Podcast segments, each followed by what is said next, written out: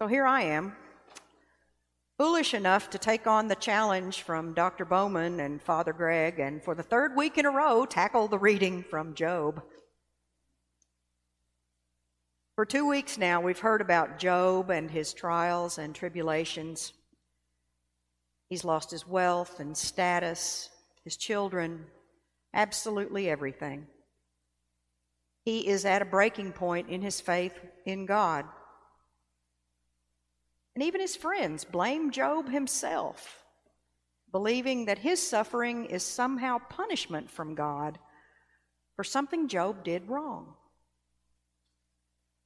But Job makes his case that he has not done anything wrong, that he has lived righteously, as God himself previously acknowledged to Satan. So, if you remember last week's reading, Job cries out, Today also my complaint is bitter. His hand is heavy despite my groaning. Oh, that I knew where I might find him, that I might come even to his dwelling. I would lay my case before him and fill my mouth with arguments. I would learn what he would answer me and understand what he would say to me. Would he contend with me in the greatness of his power? No, but he would give heed to me. Will Job get to lay out his case before God? Will God tell Job why all these terrible things have happened? Will God restore Job's reputation and vindicate him of any wrongdoing?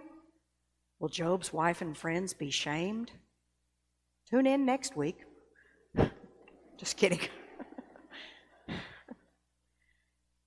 No, really, we're going to look at how God does show up for Job in today's lesson.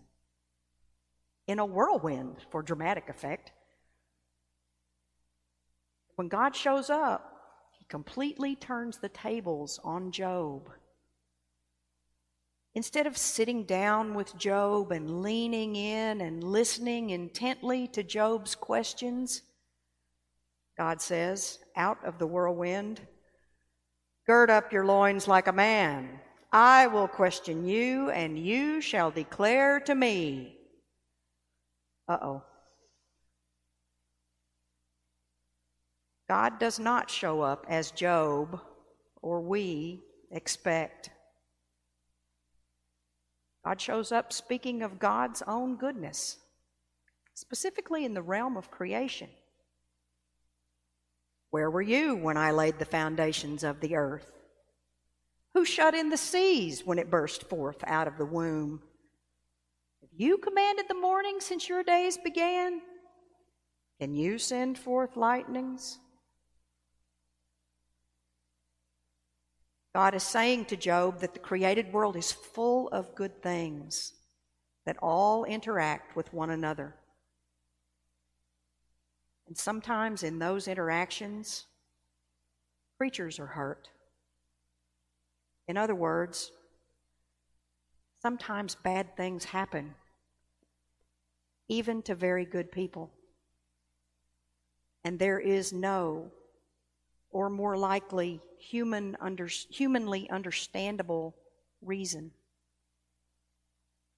That is the part that is so very hard for us to accept. And in today's reading from Mark, we see the sons of Zebedee, the sons of thunder, as they are sometimes known, James and John, take a posture that is really kind of diametrically opposite to Job. We've watched poor Job be stripped of everything, sitting in the ashes, scraping his sores with a potsherd, wishing for the deep darkness to cover him over. Now we see James and John, who have been by Jesus' side throughout his ministry, who have heard Jesus tell them all three times what would eventually happen to him, but who still never seem to understand what Jesus means when he says, The Son of Man will be handed over, condemned to death. And then they will mock him and spit on him and flog him and kill him and after three days he will rise again. They missed the point of all the lessons about becoming like a little child taken up into Jesus' arms, about giving up one's possessions and status in order to inherit eternal life, about becoming a servant of all in order to become truly great in the kingdom. Gosh, they were thick. And it seems that James and John have become a little puffed up in their estimation of their role as disciples of Jesus. So they say, We want you to do for us whatever we ask. Let me just tell you that statements like that never go very well. James and John have the temerity to ask to be seated with Jesus in his glory. Right there, amid the glory of the presence of God. As if any human being could withstand that. Jesus' reply is deadly serious. Do not know what you are asking. It reminds me of a scene from Star Wars Episode 5 The Empire Strikes Back. Luke Skywalker has been training with Yoda, cute, green, wise Yoda, Jedi Master. When Luke learns he must confront his destiny with Darth Vader, he earnestly says to Yoda, I'm not afraid. And in a moment of the most incredible puppet mastery I've ever seen, the cute Yoda, Yoda goes deadly serious, just a little bit scary. He says, You will be. You will be.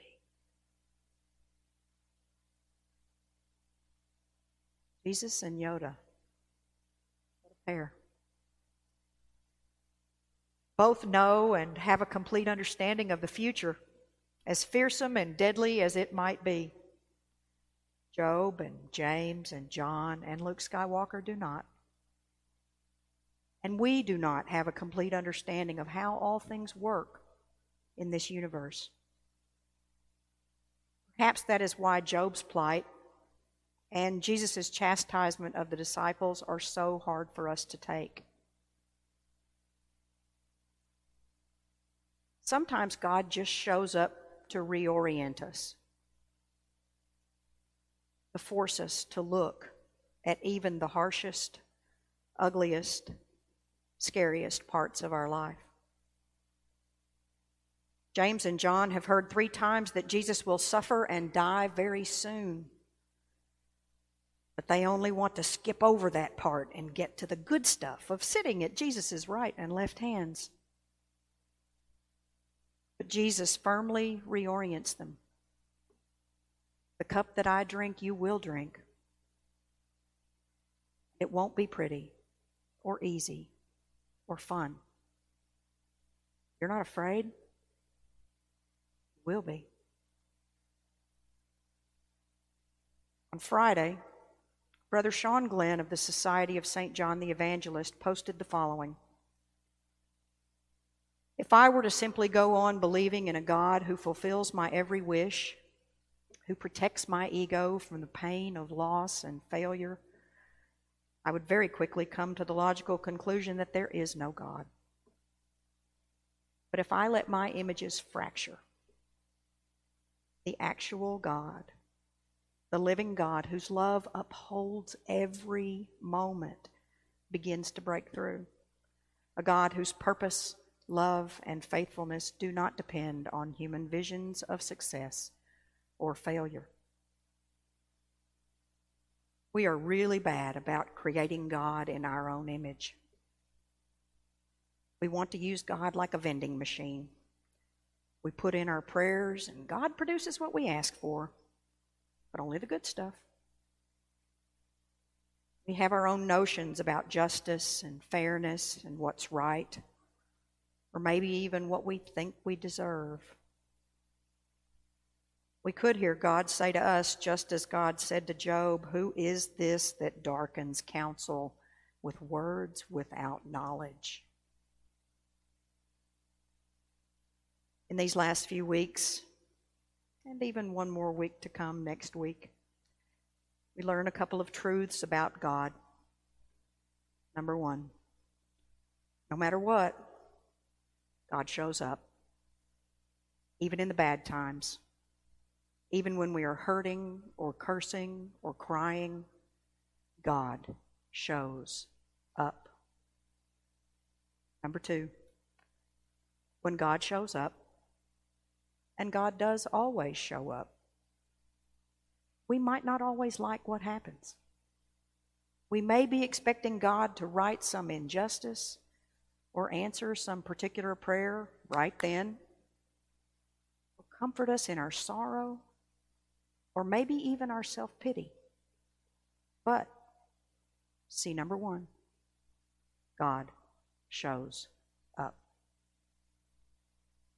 That's the good news of this hard scripture. God has not turned from us to go and gaze on a more beautiful part of His creation. God has not gotten into that chariot of clouds and ridden away from us on the wings of the wind. As we sit here in the ashes, especially of the last two years, lamenting what we've lost, and perhaps a little pridefully patting ourselves on the back for our perseverance. God, in all that power and glory, has not forsaken us. God is right here. God always has been. God always is. God always will be right here. Amen.